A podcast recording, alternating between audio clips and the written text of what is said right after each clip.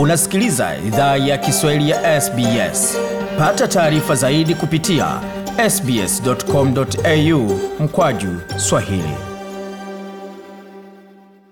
Jambo popote ulipo na karibu tena katika makala ya idhaa ya Kiswahili ya SBS. Uko na migode ya migerano, tukuletea makala haya kutoka studio zetu za SBS na mtandaoni anwani ambao ni sbs.com.au mkwaju swahili. Wazapata makala pia kwenye ukurasa wetu wa Facebook anwani ambao ni facebook.com mkwaju SBS Swahili. Kwa sasa tuelekee moja kwa moja katika makala ambayo tumeandalia hususan yanayojumuisha watoto na chanjo.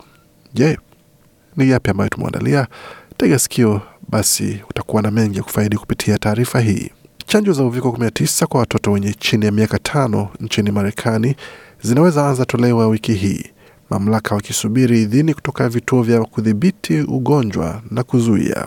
Maswala yanaulizwa kama Australia nayo itafuata hatua hiyo. Uviko 19 hauendi popote wakati wowote hivi karibuni, na kwa hiyo dunia inajifunza kuishi na virusi hivyo, na sehemu kubwa ya hatua hiyo inajumuisha chanjo. Nchini Marekani, jopo la wataalam limepiga kura bila kupingwa kuwa manufaa ya kuwachanja watoto wenye chini ya miaka mitano ni mengi kuliko hatari, ila watoto wachanga nchini Australia bado hawajastahiki kupokea chanjo hizo. Daktari Nicholas Wood kutoka chuo cha Sydney ana maelezo zaidi. Usalama utafuatiliwa kwa kina Marekani. Kwa hiyo Australia itaweza tazama uzoefu wa Marekani kabla wazazi wa wachanje watoto wao. Watataka jua, je, ni salama kiasi gani? Watataka jua pia ufanisi wa chanjo hii. Majaribio ya chanjo hayakuwa mengi kutosha kutoa makadirio ya ufanisi wa chanjo. Kwa hiyo hiyo itatazamwa tena itakapotolewa kote duniani. Uviko 19 kwa ujumla si kali sana kwa watoto, ila virusi hivyo vimekuwa sababu ya tano kubwa ya vifo vya watoto wenye miaka kati ya moja na nne nchini Marekani, kwa mujibu wa vituo vya magonjwa, udhibiti na kuzuia. Shirika hilo linajulikana kwa ufupi pia kama CDC. Kampuni zinazotengeza chanjo za Moderna na Pfizer mapema wiki hii ziliwasilisha mapendekezo yao kwa jopo la CDC kuunga mkono utoaji wa chanjo katika kundi hilo la umri. Dr Jacqueline Miller aliwasilisha pendekezo la kampuni ya Moderna. Huyu hapa akizungumzia pendekezo hilo.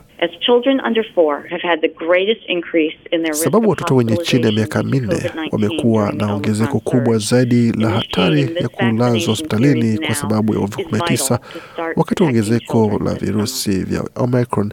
Kuanzisha misururu ya chanjo sasa hivi ni muhimu kuanza kuwalinda watoto msimu huu wa majira ya joto. Jopo hilo lilisikia taarifa kuwa chanjo zote ni salama kwa watoto. Madhara yake yanajumuisha homa na uchovu ambao ulikuwa mchache kuliko ilivyoshuhudiwa katika watu wazima. Katika majaribio yake ya zahanati, Moderna ilipata kuwa dozi mbili za chanjo yake zote zikiwa na robo ya dozi ya watu wazima ilikuwa na ufanisi wa asilimia 40 hadi asilimia 50 kuzuia ukali wa maambukizi. Chanjo ya Pfizer Biotech ilitoa jibu la kinga imara pia, ila ilikuwa baada ya dozi tatu kutolewa. Kampuni hiyo imedai kuwa dozi zake ambazo ni theluthi moja kumi ya dozi ya watu wazima zina ufanisi wa asilimia 80 katika watoto wenye chini ya miaka mitano, ila hesabu hiyo ilifanywa kwa sampuli kumi tu. Dr Susan Wollersheim kutoka FDC amesema kwamba itakuwa changamoto kufanya hitimisho bila data zaidi. Huyu hapa na maelezo zaidi. Ni vigumu kulinganisha kati ya chanjo hizo mbili, kwa hiyo sidhani tunaweza hamia hapo kwa data tunazo.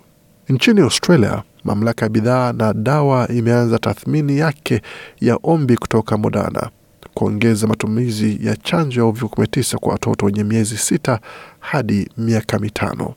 Kwa sasa chanjo hiyo ya mRNA imepewa idhini ya muda kwa matumizi ya watu wenye miaka sita na zaidi, na kama dozi ya jeki kwa watu wazima wenye miaka 18 na zaidi.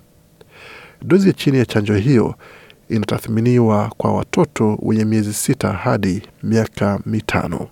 Daktari Wood amesema pia kwamba idadi kubwa ya majaribio itahitajika kabla uamuzi wa mwisho ufanywe. Huyu hapa na maelezo zaidi. And, and really the approach for that is either to do a larger clinical trial Hakika mwelekeo wa hiyo ni kufanya majaribio makubwa ya zahanati au kutoa chanjo hiyo katika jamii na kufuatilia ufanisi wake kutoka hapo kuendelea mbele. Nadhani kwa sababu Marekani imekuwa na vifo mia mbili katika kundi hilo la watoto na walikuwa na wasiwasi kuhusu watoto kulazwa hospitalini, waliamua kutoa chanjo hiyo na kufuatia data imara za usalama kutoka jaribio la chanjo. Kitu kingine ambacho wanaweza fanya ni kutazama majibu ya kinga. Kwa hiyo katika majaribio haya walichukua kundi dogo la watoto na walifanyia vipimo vya damu na walitazama majibu ya mwili wao kwa uviko na kinga ambazo watoto walijiunga ilikuwa sawa na kinga zilizoshuhudiwa katika watu wenye miaka 18 hadi miaka 25.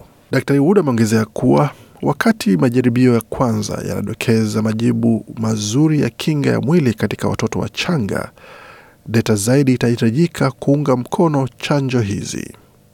Tunatumai kwamba kupitia taarifa hizi umepata uelewa zaidi kuhusu majaribio ambayo yanaendelea kuhusiana na suala zima la kutoa chanjo kwa watoto wenye kati ya miezi sita hadi miaka mitano kwa virusi vya uviko 19. Kwa makala na mengine mengi kama haya pamoja na mengine ambayo tumechapisha tayari, tembeleni tovuti yetu anwani ambayo ni sbs.com.au mkwaju Swahili.